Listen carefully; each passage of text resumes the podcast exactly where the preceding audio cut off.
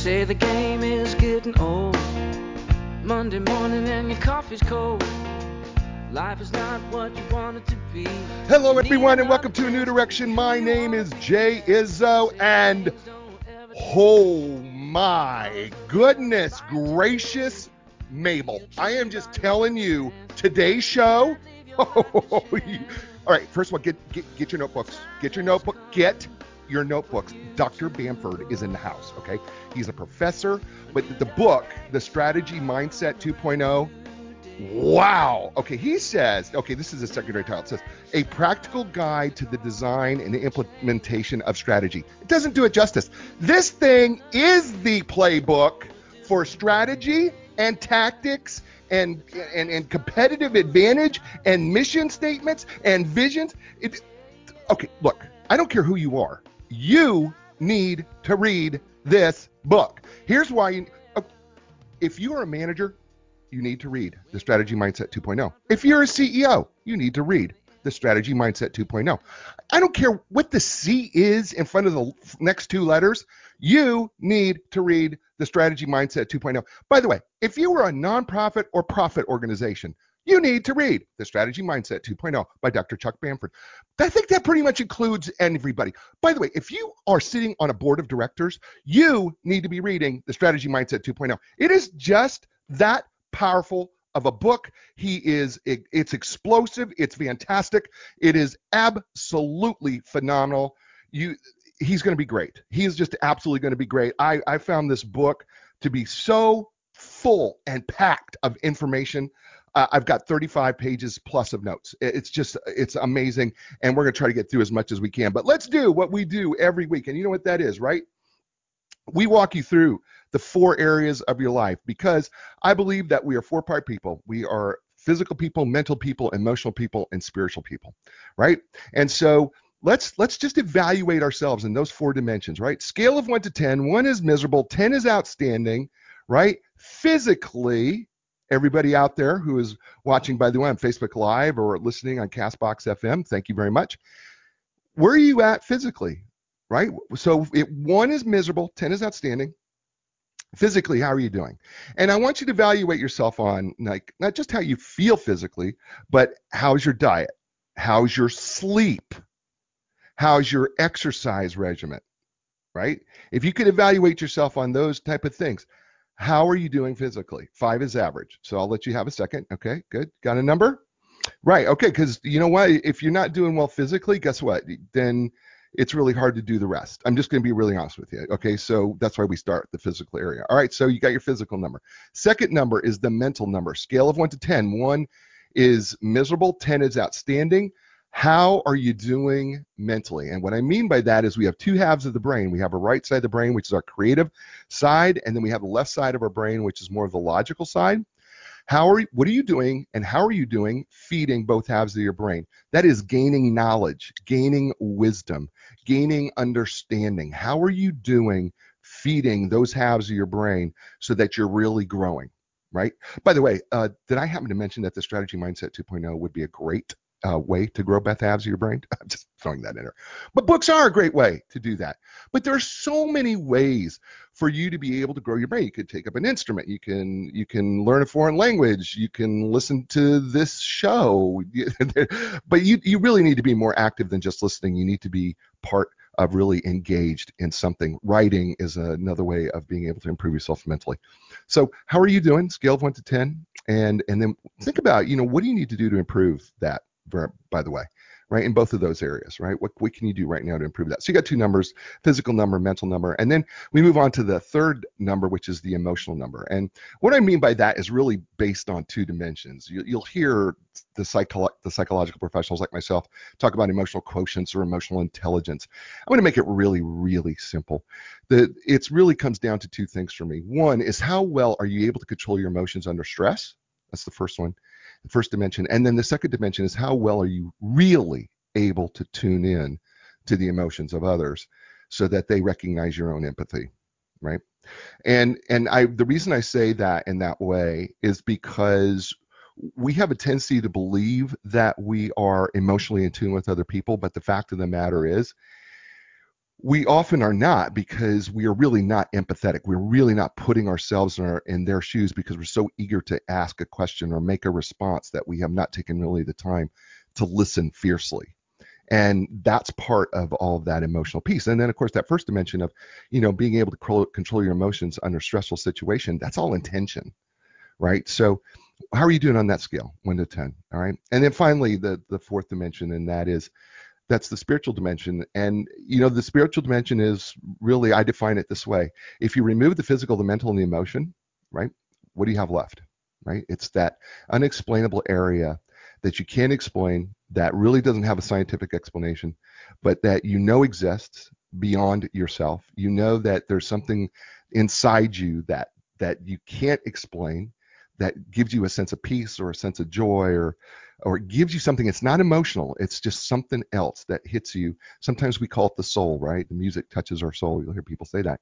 And there's a variety of ways that people come to their own center or their own peace and that sometimes can be you know god or it can be you know nature or it can be meditation or it, it, it could be a variety of things right? The question is whatever that is for you that brings you back to center or brings you back to a sense of peace or gives you a sense of joy that's outside of those areas the question is how well is it working for you? And then what do you need to do to change that as well right? So there's your fourth number, scale of one to 10. One's miserable, 10's outstanding. How is that area of your life working, right?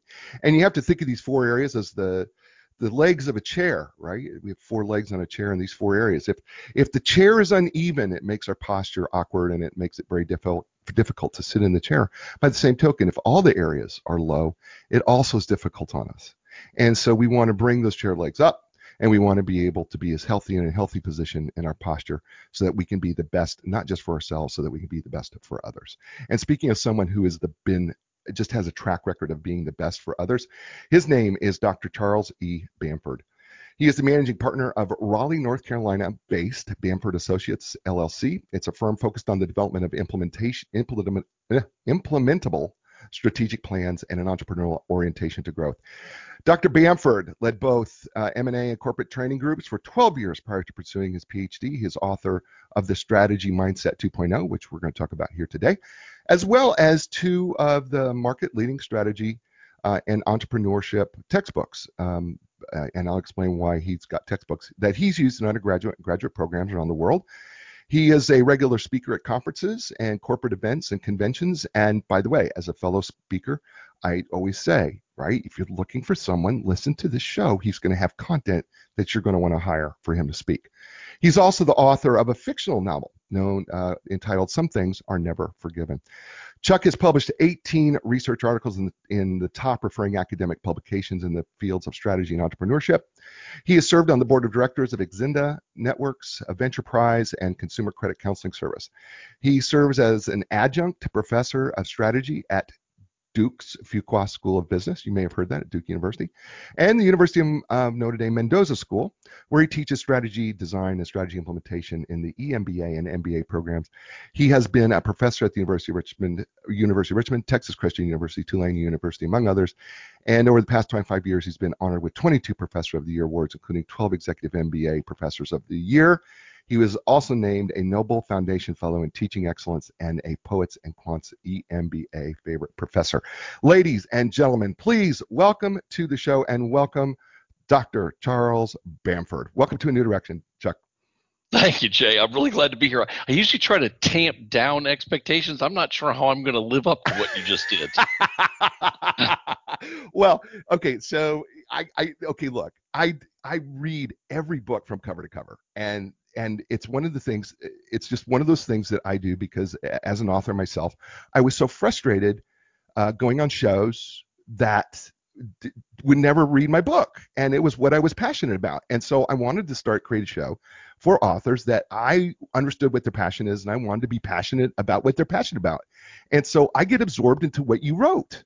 And so when i do this it really comes from a place of I am very passionate about what you wrote because I get it and I want it to be great. And so I, I am I'm, I'm excited about your book. I really, really am because it's helped me. I, I've run this show through your analysis of of this book. So I actually tested the show to see if it would work for as much as I could. and it works. This whole idea, the, the, the whole strategy thing works. And and so right from the beginning in the introduction, I'm going to take this quote because this is the quote that's going to set the stage. So everybody, listen right now, please. And this is a quote from from Chuck. Please, if you get nothing else from this book, or if you read this opening and decide not to read any further, do one thing for your organization. Never use SWOT SWOT strengths, weaknesses, opportunities, and threats as a strategy approach again. That alone would help the bottom line. There it is. There is the opening Chuck to the book that said, "Okay, we're going to have a lot of fun." So talk about talk about why you would start your book kind of in that way. Well, I think that you said, and you probably hit on it right away. There's so many of these sort of pop approaches to strategy out there. And one of the easiest ones that have been around forever was SWOT. And, and interestingly enough, SWOT was never designed to be a strategy approach, it was meant to be a methodology to display what our what our strengths were and what our weaknesses were, etc. But it got converted somewhere along the way, and people think, well, what we'll do is we'll get into a strategy session, and everybody, what do you think our strengths are? And people put little post-it notes up on the board, and they move all the little post-it notes around, and at the end of it, they go, wow, that looks really great, and then they walk away because they have absolutely nothing. what they've got on the board is a bunch of, well, we think kind of stuff on the board and it's not a strategy and it certainly doesn't help us differentiate from our competitors. That's i i love that because when as soon as you said it i was like of course. It's it's what we it was never meant that way. Now you go on to say and I'm, I'm still in the introduction here but you go on to say something else that i think people need to understand and and and i want you to kind of elaborate on this. You said in the introduction business strategy strategy is at best 50% science and 50% art it is probably more like 35% science and 65% art, but there is a science. Talk about that. Yeah, there really is. And I think that strategy is one of those things. If you talk to most people who are uh, have risen up in an organization, they came up from the finance side or the accounting side or the marketing side or the whatever side, but they're just all of a sudden assumes that they're supposed to know how to do the strategy for the organization mm. without any real background or training. So they go with what their gut tells them to do. Well, the reality is that after 50 plus years of looking at business strategy in the field with thousands of researchers examining all this stuff, we know a lot. Now, at the end of the day, you're right. We probably, it's more like 35% science and 65% art. But there really is a process. So I always come back and say, people say, well, what is strategy? And I say, well, strategy is a process. But at its most fundamental level, strategy is pretty easy to understand. Every organization is based on or made up of two things. One are those table stakes things that we simply expect when we deal with a company who is a bank or a dry cleaner or a restaurant. There's things that we simply expect. And all of those have to be kind of at a median level of expectation. Don't have to be remarkable, but we can't be terrible at it. And then the other half of strategy is coming up with two, three things that would truly separate yourself in the eyes of customers such that customers would go past the competitors and come to you because you have those things. Those two halves constitute our strategy and there's a process and we'll probably get into this jay. Yeah. there's a process for figuring out what those things are. There's processes for coming up with what we do with them and how we do metrics.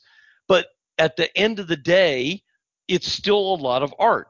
Even if you go through all the processes you can be wrong. Mm, love it. I, I love that. I really do uh, his name is Dr. Chuck Bamford. The the book is entitled The Strategy Mindset 2.0. Uh, we're talking with him. By the way, it's available Amazon, and it's it's an outstanding book. It, mine is mostly highlighted in yellow and other colors. Uh, he, there's very little white space left on my book, and um, but he, it's an outstanding book. By the way, it's it's really a game changer. It's it's what I would what I would say to you about this book is this is it literally is the playbook.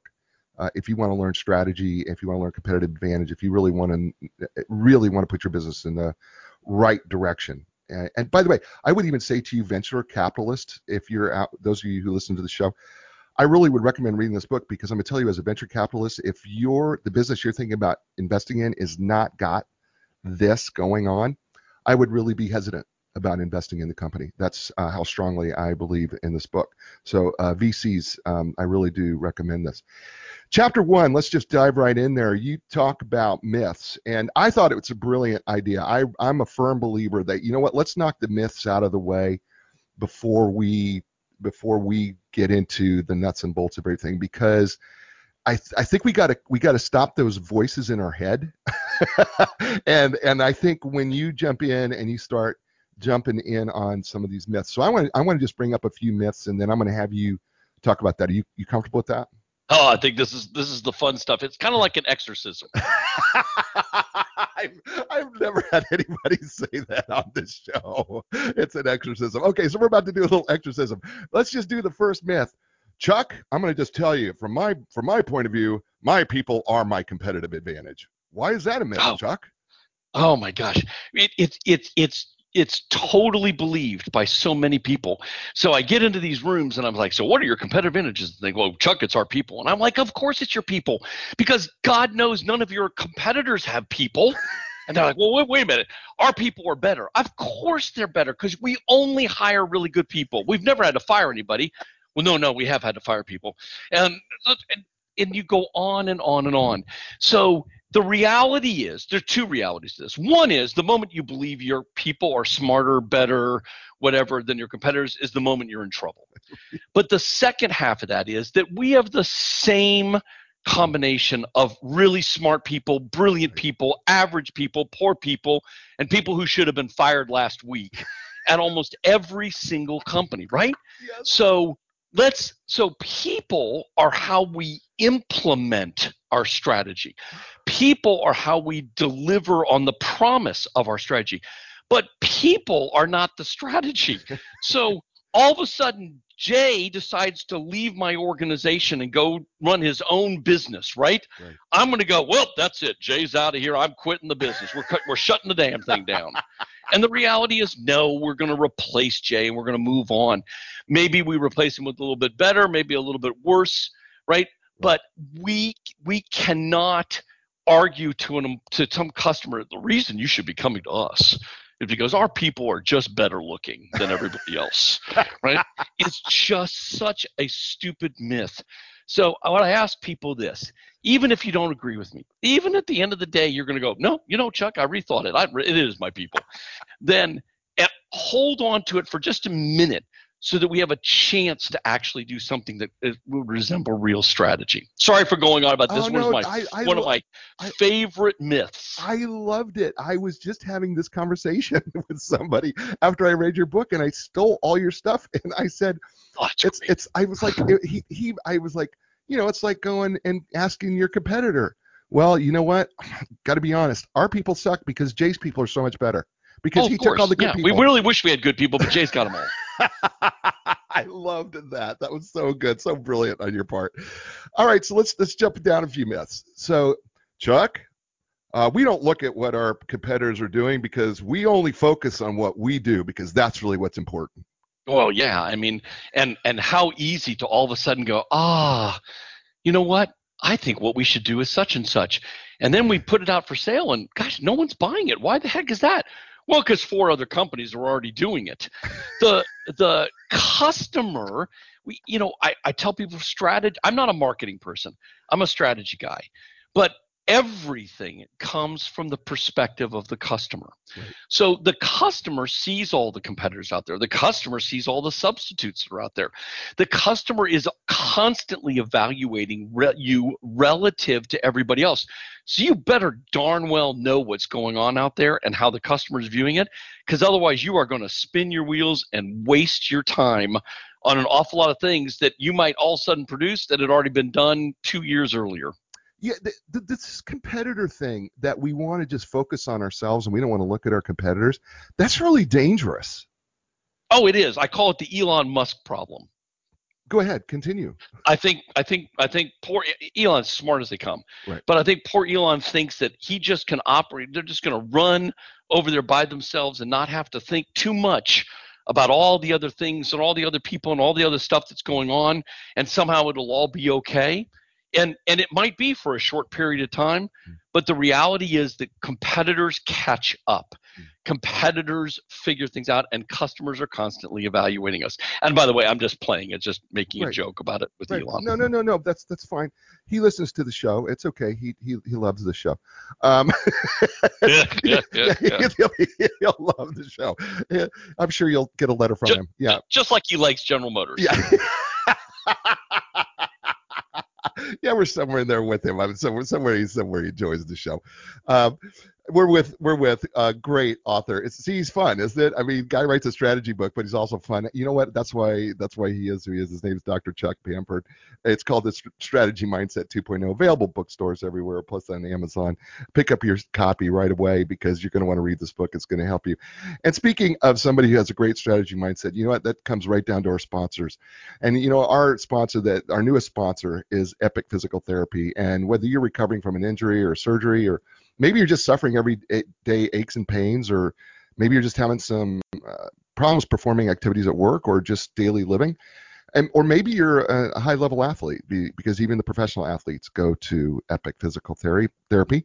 Or maybe it's just you just want to feel different, you want to move different, you want to get better nutrition. Well, I'm gonna tell you something. The I've been there. The Olympic, the, the elite team at Epic PT is will provide you, I promise you, with a customized treatment plan tailored to your individual needs. They did that for me when I had an injury in the weight room and uh, over course of time, and they are absolutely fantastic with their experience in rehabbing uh, young athletes to elite professional athletes.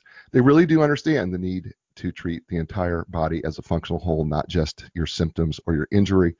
So, you know what? Why not get epic relief? Why not have epic recovery? And most of all, why not get epic results? Because you can get that at epicphysicaltherapy.com. And you know what? Why don't you just go, go on over there? It's epicpt.com. That's E P I C P T.com. And also our, you know, our longtime sponsor, Linda Craft and Team Realtors. You know what? They have been around for 35 years serving the Research Triangle Park area of Raleigh, Durham, and Chapel Hill, but actually they help people all over the world because they are independently owned and operated and are unaffiliated with any other national company. So they're able to find the best realtor anywhere in the world to help you sell your home or buy your next home because they've got 35 years worth of people that they've made incredible relationships with. And that is really the key to their company. It is about the relationships they make. Every relationship is important and every person is important. And the thousands of clients that they've helped in the 35 years that they've been in business is something that is they cherish and something that is valuable to them. So why not get to know them, connect with them? They would love to connect with you. It's very easy to do. They are known as the legends of customer service, but they're also known as the relationship people when it comes to real estate. So why not why not come in and talk to them? You can learn more by going to lindacraft.com. That's L-I-N-D-A C-R-A-F-T.com.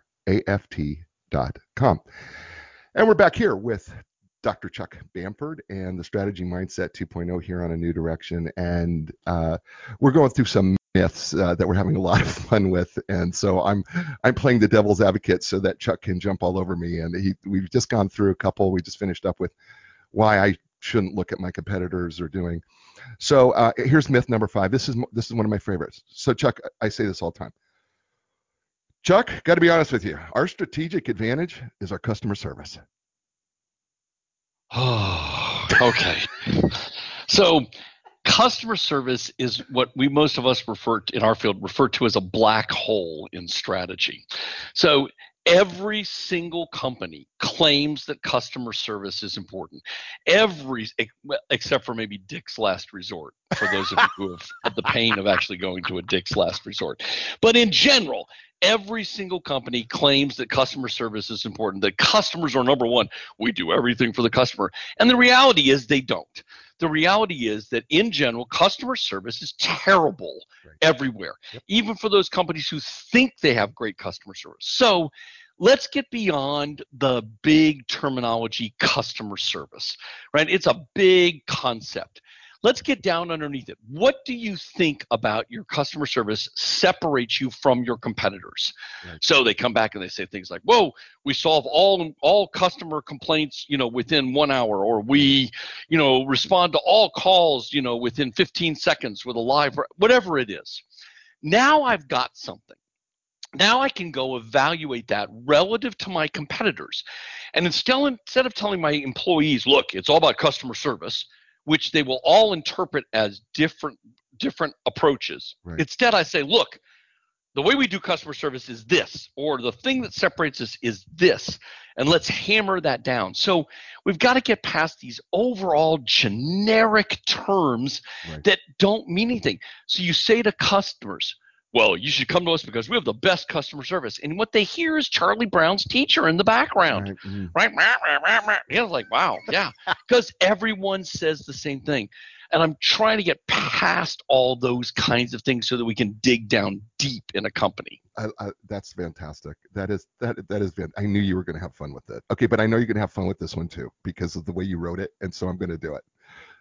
So Chuck, we've uh we've come up with a new strategy. We have we have decided that we're going to become the low cost leader. So uh, and by the way, we're just going to talk about revenue here. So we are the low cost leaders. Go ahead. Yeah, yeah, of course, because there, you know, everybody. Let's see. So the reality is that there's only be one low cost leader. One. There can't be two. There's only one. One low cost leader. In order to be the low cost leader, they have to do every single thing throughout every aspect of the business to drive costs down so that they can either charge the same and have a better basis point run or charge lower than what their competitors are doing, right? Right. So what I tell people is if that is your so-called strategy, please leave the field of strategy. You need to be over there in prod in in in Six Sigma world, and you need to be kaizenning the world to death, and go at it. Because if you can achieve it, if you are truly the low-cost leader, you get an advantage for a very short period of time until somebody else takes it away from you. And look at the look at the examples we have, right? Um, Walmart comes in and takes away the law the the grocery business because they're a low cost leader. But oh no, Aldi comes in behind them and is much lower cost than they are and can charge like oh no, Lidl comes in and they're lower than all and it just keeps going Right. that particular way. Right. God, that is beautiful. God, that is so beautiful, man. That is so good. All right. So I always tell them it's not strategy. It's just an approach. right. Go go for it. But 99% of companies are going to be a differentiation approach, right? Right. Yeah. No. And and I the the, the point that I hope everybody heard uh, in my midst of my laughter because I'm crying here uh, in in in the booth is that there can only be one low cost leader.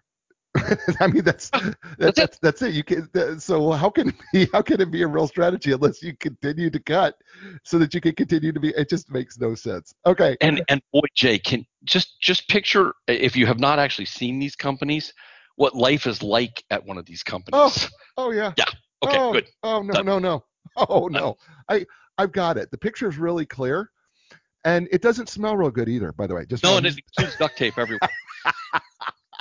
All right, next myth that we're going to hit is Chuck, our brand is our strategy. We call it brand strategy. Oh yeah, and go on the internet and type in brand strategy and see how many consulting companies there are out there for this one. Oh my goodness, every company has a brand. So every single company has a brand. Since every company has a brand, brand is not a strategy. So I'm actually a huge believer in brands. I love brands. But brand only has value for what the competitive advantages are that raise it or lower it over a period of time. Right. So brand has no value. Uh, think back to when we were we were teenagers, or we were in, or for me, unfortunately, when I was in my 20s. Um, so there was a brand in the 1980s where it, it was the coolest tech company. Jay, you had to have everything they had. I had a Sony Walkman Oh yeah. and I had a Sony one. Trinitron TV. Yep. Sony was the epitome. And then there was this sort of joke computer company out there. They couldn't sell their computers, so they gave them away to middle schools called Apple. Yeah, yeah. Right? Today we have Apple. It's called Apple instead of Apple Computer, and Sony. And yet Apple has risen, their brand has risen tremendously, and Sony's brand has dropped.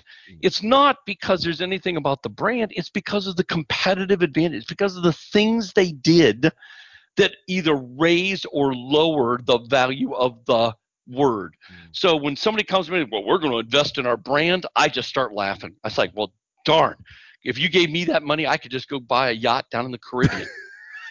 That'd be much better use of your money.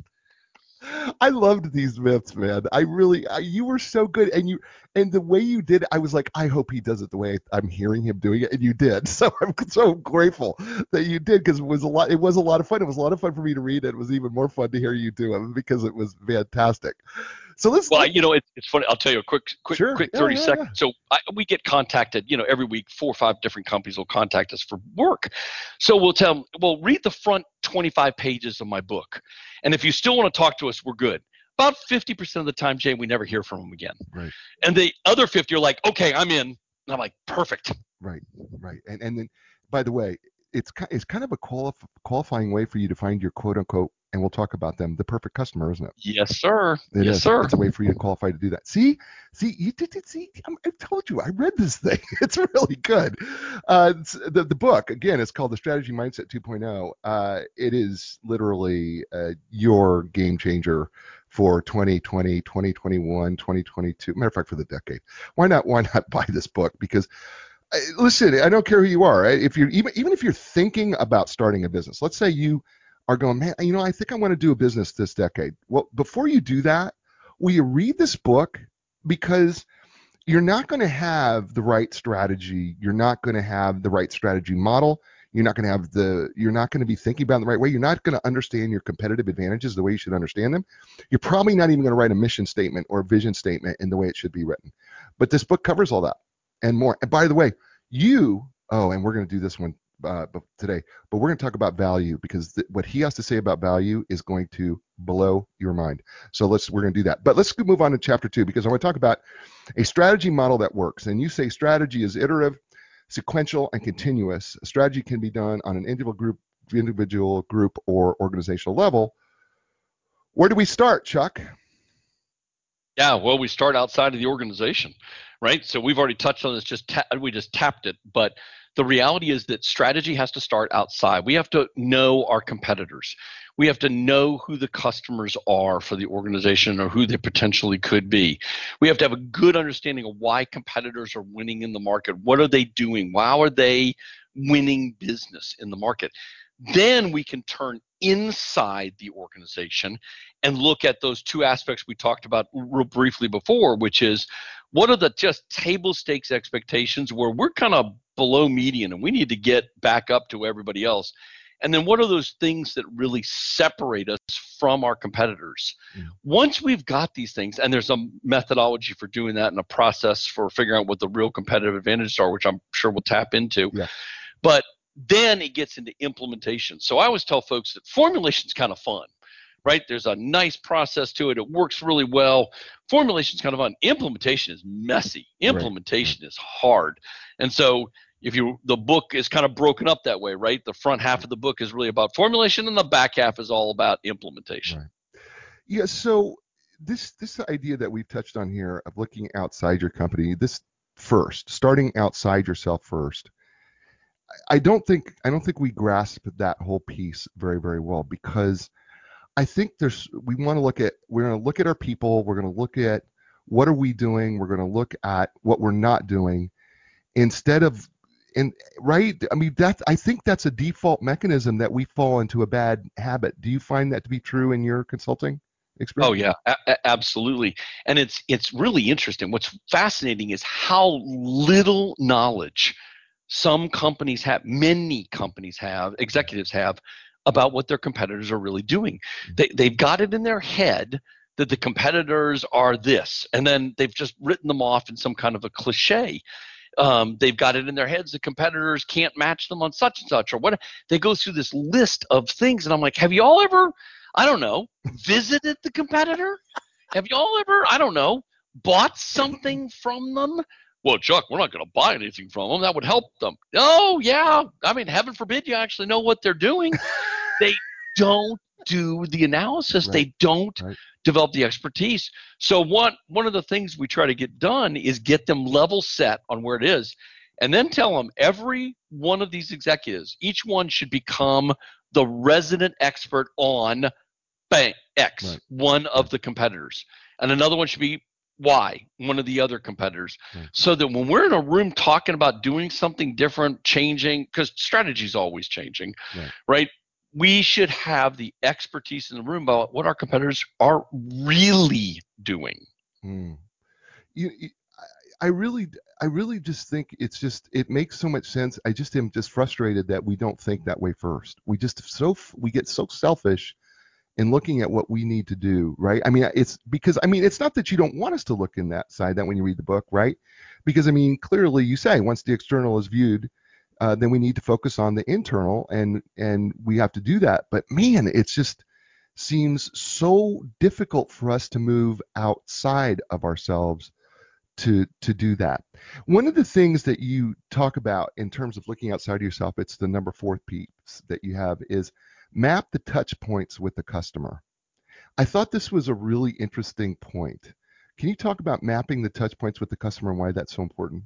Yeah, because so when you think about a, a, pick pick a larger organization or even a moderate sized organization, who has the most customer contact often turns out to be our newest employees or our lowest paid employees, Mm. customer service areas or technician groups, etc.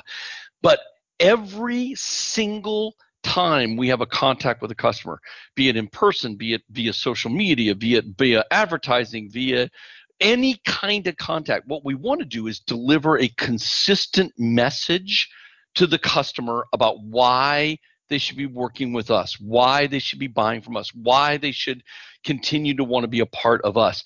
And what I find is that an awful lot of organizations don't actually manage that process and because of it we get all these weird disparating dis, you know or disparate excuse me messages that are being sent to customers so the moment that starts to happen jay what the customer starts to view us as is oh just one of them Mm. they they don't have a reason to come back to us or to continue Yeah, th- that's that's the, that, the and there's the rub, right, of actually knowing our customer, right? Is that why would your customer choose someone else over me, right? Because we want to believe that Yeah. we're, we're the number Yeah. one choice, right? I mean, that's what we want to believe. I'm, I'm, I'm the number one choice, Chuck. Come on, of course they're going to choose us, but that's the reality. Is why did they choose, right? I mean, you even asked that question in the book. Have you ever asked yourself the question? Why did they not? Why did they not choose you? Yeah, and we try a we try a really we, we suggest a really weird kind of you know far out there approach for this, Jay. What we try to do is ask the customer. Oh, So we go to the customer. I know it sounds it's pretty wild. I know, I know, I got it. what? So we go pretty wild and we say things. Now I don't ask the customer why they bought from somebody else because generally customers are going to lie. They don't mean to lie, but they're going to tell me a story. But what I do want to know is if you didn't buy from me, whom did you buy from? Hmm. If you did buy from me, who else did you consider? Right? And what I can do very quickly is map together who my competitors are. Who is it that customers are comparing me to? And when again, when companies come back to me it's like, well, Chuck, again, this is just an awful lot of work. I'm not sure what's really worth it. Like, well, then can you explain to me why you don't have 100% of the market share? Mm, Why do you only have 4% of market share? Mm. Right? Because clearly customers are not going, well, darn, you are the best. mm. Ask your customer. God, that's that's that's not. I know it's I know it's it's radical. I, I apologize for throwing that out on your show. Chuck, Chuck, yeah, easy, easy, because people people are now going. I I- don't know. I can't take it that we would actually ask our customers questions. That you know, people who didn't buy from us questions. That's crazy.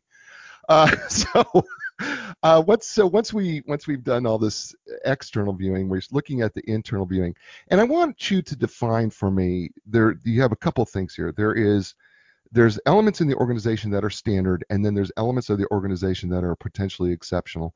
What can you can you give us some clarity on those two that we need to be taking a look at? Sure. So, look, you, you you walk in, and I'm going to pick on something average, a restaurant. You walk into a nice restaurant. You expect somebody to be standing there to, you know, to get your information and to take you to your table. You expect to be have menus put at the table. You expect the table to be set. You expect somebody within X number of seconds to come up and ask you if you want to have something to drink. You ex- and we can go down this long list. None of those reasons were why you chose that restaurant. All of those are just simple, orthodox, table stakes expectations that you have when you come into a nice restaurant. These are simply your expectations. If those fall below median, you sit down at the table and it takes 15 minutes before somebody even asks you if you want some water, or they don't deliver menus to you, you have to go find somebody to get a menu. Those kind of things below median expectations will frustrate your customer and your customer will not come back. Mm. So yeah, tell people I said, look, if you sit down at the table and the fork is dirty, right? You're at the at the restaurant, you're like, ah, and you hand it to them, and they bring back another fork. Oh, I'm really sorry about that, and they put another dirty fork down, right? I don't care if Bobby Flay himself is serving you you're going to be so frustrated you're not going to want to come back because you can't even get a clean fork. So that's the table stakes normal expectations. And then almost every organization, well, every organization really must have two to three compelling competitive advantages, compelling reasons why a customer should go past your competitors and come to you. So view it this way half of it is not frustrating your customers, mm. and half of it is trying to provide a couple of really deep, compelling advantages that are real that will draw my customers past competitors. Oh, what a perfect place for a break. Hey, you know what? We have a brand new uh, uh, we have a brand new sponsor. It, it, they, by the way, they have a great competitive advantage. I, I, think they do. I mean, outside the fact they've got you know their normal, you know, I mean, well, first of all, everybody's certified. That's pretty much that's kind of cool. But Epic Physical Therapy actually has some of the most advanced top of the line equipment, right? Which I know maybe over time somebody else might get it, but they actually have like things like the AlterG anti gravity treadmill, the Normatec compression sleeves, the Game Ready, just to name a few. Not only that, every one of them are trained and certified in the most comprehensive cutting edge treatments available, including blood flow restriction therapy, dry needling, cupping, just to name a few. If you've seen cupping, right, you've seen those little like splotches on the back of swimmers' backs. Yeah, that's what cupping is. By the way, it's great. I know I've had it done. Um, so why don't you learn how they can make you more epic by going to epicpt.com. Listen, I love this place. This place is someplace I go for my for my when I when I get injured or I'm sore or maybe I need to change my nutrition up a little bit. It's the place that I go to get it done and I'm very happy with the results. I'm extraordinarily happy with the results because they are epic. So why not why don't you learn why I love them? Go to epicpt.com. That's e p i c p t.com. And Linda Craft and Team Realtors for 35 years, they have been serving the Triangle area, but actually they've been serving the entire world by helping people find the right real estate professional for their home and helping investors even invest in the triangle, right? So they've been doing this for 35 years. What's really cool is they're located in Raleigh, but they help people worldwide. Matter of fact, if you were to go to 7300 Six Forks in Raleigh, let me tell you what they're going to do. They're going to you're going to walk in the door and they go, "Hey, how about a bottle of water?" I know it sounds weird, but it's really what they do. They every person who comes to the doors, "You want a bottle of water?" and they're going to offer you a bottle of water and then they're going to say how are you today and they're going to ask you what's going on and, and can they help you or maybe you just want a cup of coffee great we'll make you a cup of coffee. We're happy to do that for you. But they really are really wanting to create a relationship with you. Every person that walks through the door they just want to create a relationship. Say hello make you feel good about you feel good about where they're at. And they are the relationship realtor. They're the ones who create relationships not just not just to do business, real relationships. They've created relationships with thousands of people in the triangle, and there's going to be thousands more that they're going to create relationships, and one of them should be you. So why not check out why they are the relationship real estate agency? And you can learn more by going to lindacraft.com. That's L-I-N-D-A C-R-A-F-T.com. And we're back here with Dr. Chuck Bamford. Did I tell you how good he was? Did I see something about that he's really a lot of fun and he's really cool and that and could you imagine being one of his classes and having him talk to you? I I, I want like going I want to go back to college again. I want to go back to grad school. I want to just sit in one of his classes and just for a semester and do it because he, he's a blast. And we're having a lot of fun. And we just got through when we when we last left, we just were starting to talk about competitive advantages. And this is where I think people don't understand what competitive advantage is and how do we analyze something eh, you call it RBAs well, how do we go about to make sure that we actually have a competitive advantage? Yeah, and this is and, and this is a, a technique that has been honed and developed, really crafted in the late 80s. Um, by probably 92, 93 was the predominant methodology for determining competitive advantage. So depends on who you want to talk to. If you're talking to some of the consulting firms, some of them call it VRIST or VRIN. Some of them have, you know, put it on, they call it VRIO. There's a theoretical approach to it as well. At heart, I'm a professor. And so I just go back to the original and call it resource based analysis. Now, in 2002, 2003, a group of the leading textbook authors, um, of which one of my uh, strategy textbook is is one of the top uh, ones of those, Well, we it. No, decided no, to really Tell- tell- recraft this. I'm sorry. Go ahead, Jay. Tell people what it is. They should know. Oh, it's it's it's something that no one no one should purchase unless they're absolutely forced to by a professor in their in their course. It's a more than a thousand pages long, Jay. It's a 530 page content plus cases textbook. Um, So- and so, in fact, it's it's funny. Uh, one of the original reasons for writing the strategy mindset uh, 2.0 was to take that all that material and put it into something that could be used by executives, managers, owners in an easily readable format. But the resource based analysis, we really turned it into a much more practical approach. Um, and all of us kind of agreed to that. So, at its heart, you take everything you think is one of your competitive advantages and you put it through sort of a five element test. And again, I didn't create this test, but it works extraordinarily well. It has been validated by literally thousands of research papers that have been published. So, first of all, you ask, I don't know. Well, Jay, before I go through it, do you want me to walk through it or would you rather do no, something different? I want no. That's what I want you to do. I want you to. Okay. Want, I want because I think people need to hear the test of whether something is a competitive advantage or not. Okay, perfect. So, first question is Is it rare? That is, is it relatively unique compared to your comparison set? And by the way, this is where people would fall apart, right? No matter what analysis you came up with about your people, the question is Is it relatively rare compared to the competitors? And you'd be like, Well, no, they all got the same darn thing we have. Then it fails at rare. And therefore, it's an orthodox or a table stakes expectation. We should be doing all these things. Mm. If it passes for rare, you've got something that's really unusual then the question becomes how long can you hold on to that cool thing, right? How durable is it? And there's multiple aspects that we use to analyze how the competitors might try to take that away from us. If we can get it past durable, that is, we're going to be able to keep this for ourselves for a period of time. I loved how you did that with uh, with your advertisement, um, because if they can, at this point, they've got something that is rare and they will probably have it for a length of time because this is expensive equipment and hard for people to be able to do that kind of training and be certified. Right. So they have it for a period of time. Then the question is, what are the substitutes? And are they good substitutes or bad substitutes? And there's a substitute for everything. The reality is that most of them are not good substitutes.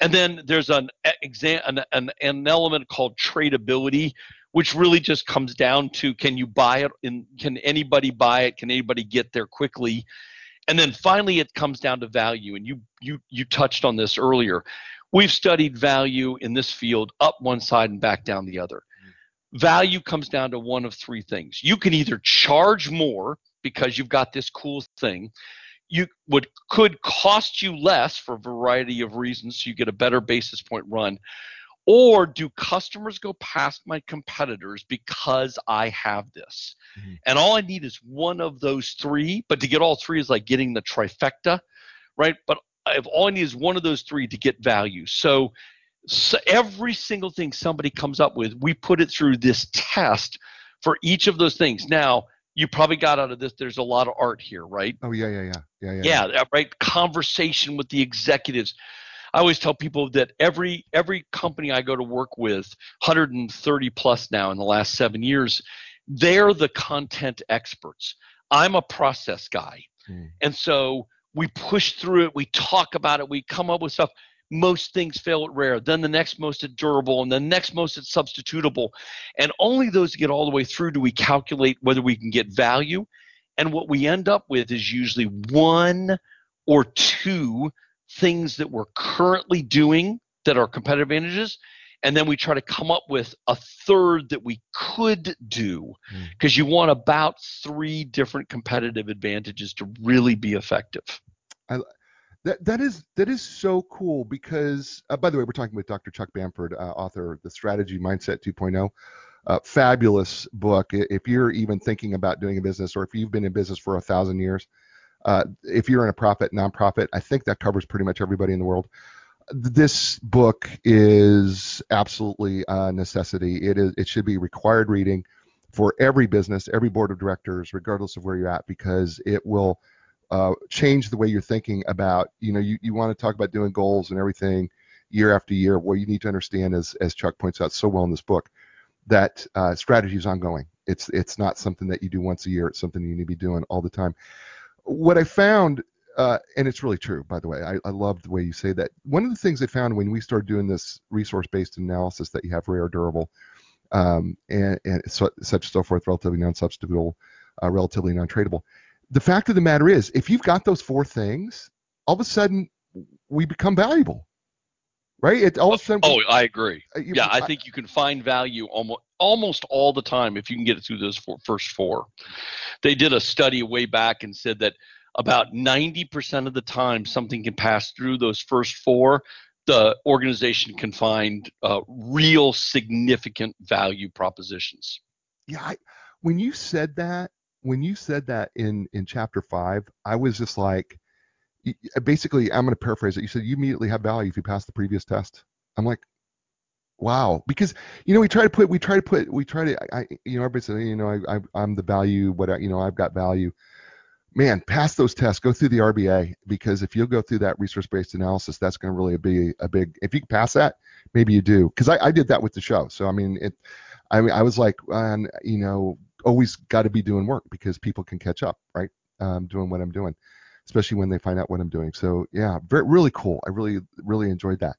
So one of the things that you talk about, and I want to jump to this because we're running, we're getting, we're we've almost been on an hour. I don't know if you know this or not, but we've almost been. Oh my goodness! But it's been so much fun. I've really enjoyed this. So, but I want to get to it because I know there's two things that people want to hear. One is uh, in chapter seven, you talk about have a reason for existence, mission, value, values, principles, and I think one of the things that people miss the boat, and I don't mean miss the boat, I mean they tip it over and just have no idea and why what waters they're in and why they should even be in the boat. And this is the thing we they call the mission statement. Because we're not really writing mission statements. I don't believe. And I based on everything that you said that the mission is directly tied to competitive advantages of the organization and is about what we're trying to accomplish right now indicates to me based on that statement in your book that we need to be we need to be looking at our mission statement regularly. Yeah, I could not agree more. In fact, uh, we've done some uh, research studies, and uh, less than 50% of the Fortune 500 have mission statements. So, and even when they have them, most of them are ineffective. They've missed the chance, Jay, to communicate to their employees, communicate to their customers, communicate to um, their suppliers why they should why they exist why are we here what do we think separates us from the rest of the pack? Our our mission is not to make money you know i get these these folks that talk to me that say well chuck what we have is a, a fiduciary responsibility to maximize shareholder value and I'm like, oh my God, you can't actually believe that, right? Can you imagine telling the fry clerk at McDonald's, look, make more money? The fry clerk standing there going, uh, okay, okay, uh, I'll, I'll, okay. You know, that, that none of that is why we get money because we do X and not knowing what our mission is, not knowing what our vision is, and God forbid, not having some established set of principles or values from which we can operate is a is a failure of leadership. I, I, I love that. I want to quote you. Uh, you said the core problem with mission statements is that they are unremarkable, unreadable, too long to remember, and simply not applicable in the daily management of companies. Oh, so true. Guy, that's beautifully written. By the way. That is really well. Well, thank you very much. No, no, it really Jim. is Hang on, I'll pat myself on the back. Yeah, no, I, I mean that because it's beautiful because it's true. It is. I go, you know, I, you know, I coach, you know, different people and and, and executives and and so forth, and, and I go in and I'll go into their business and I'll read these mission statements, and when you said, I'm like going, well, that's nice. Well, it's not remarkable. What are you really trying to say? Well, it's pretty much unreadable. I could never remember that if I was here for an hour, eh, right? Because it's so long. And I don't really understand how this is even applicable applicable to the daily management of this company. It's more of a vision than a mission. And I I think that gets confusing and man, you know, you you make a point, you know, in the five keys to designing a mission statement, the short, the simple, that the directional piece and the actional pieces are actually really important. Do you want to talk about those two pieces? Sure, yeah, because the directional piece is the stuff we probably talked about enough. It just the you know what separates us, but the actionable piece is I think very important. Again, we're trying to communicate with our employees. What do we want our employees to do after they read the mission statement? What do we want them to deliver to, com- to customers? What is what are the actions? What are the things that we want them to do? I I think leaders forget that they're not actually making us any money. The money is being made by all the employees out there. And so you want to give your employees an opportunity to be successful. And I think a well written mission statement delivers on that. Mm, I love that. So we're coming we're coming down to the end of the show, uh, and and I I really wanted to get to the perfect customer, and so uh, before we, I'm- thinking that we can do this. I think we've got I think we can do this and still have enough time before they decide to cut me off. You in chapter 10, the perfect customer you say is one who instantly gets the value proposition of the offering and is willing to pay for it. Talk to us about why we need to have this perfect customer, who they are really, and how do we identify them? Yeah. So, well, there's, oh gosh, the last question would take me probably about 40 minutes. There's a lot to how we identify them, how we figure them out, how we address them. But the, the, you hit the, the, the two big criteria. Just think about your business. Which customers come to you? They don't really look at, at your competitors. They really pretty much come directly to you. They don't dicker with you much on price because they get your value proposition. They understand it you know, I picked on Elon earlier this th- in the show, but think about somebody who decides to just plunk down all that money on the new truck where you can throw a ball right through the window, right? So all these people put down the money instantly for that truck. They get the value proposition and they're willing to pay for it. So perfect customers are fantastic because we want to hold this core group of customers and then expand beyond outside of that in order to grow our business. And I could go on forever, Jay, but I won't. That's no, I, I that's the perfect summary I was looking for. So we've I can't believe this has gone so fast. This happens every show where we just it goes so stinking quickly. So uh, what I do with my friends, because you're no longer a guest, you're now a friend of the show, and uh, we're going to stay in contact with each other. And I'm probably going to have you back uh, at some point talking more about this. If you're okay with that, I would love to have you back. And And I that would be fantastic. I have and I have people giving me all sorts of thumbs up and telling me to have him back. I want to have him back. So yeah, you've got you've got some you got some people who are in love with you. The book's called the Stri- the Strategy Mindset 2.0. Uh, Dr. Chuck Bamford. So Chuck, what I ask my friends on the show is uh, the show's called a new direction because we try to help people find a new direction in in success, leadership, life, business, careers. If Chuck, Dr. Chuck Bamford, author of the Strategy Mindset 2.0, could leave the listeners with a new direction, what would that be? Oh, that that they they that they take strategy as something that is serious and something that actually can be done and everyone can do it.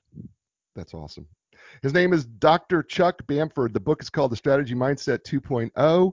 He has been better than advertised. He is outstanding. Check him out. Go to check out Bamford and Associates. Uh, fantastic website. Hire him to hire him to speak. Uh, you will not be disappointed. You've heard what he's like. He's got a great sense of humor and is a lot of fun. And colleges, get him get him in right away because you need to do that. Folks, this is the show. You know what I say every week? Be inspired because if you're inspired, that means that you can inspire other people. And when they're inspired, that means they in turn can inspire others. And that can make this world a great place. So I look forward to seeing you next week with another great guest. And as I say every week, ciao, everybody. Go a different way, yeah. The time has come for a new direction. Yeah, yeah. New direction. Yeah, yeah. When you lost your confidence and the answers don't make sense, got to keep your hope alive. Can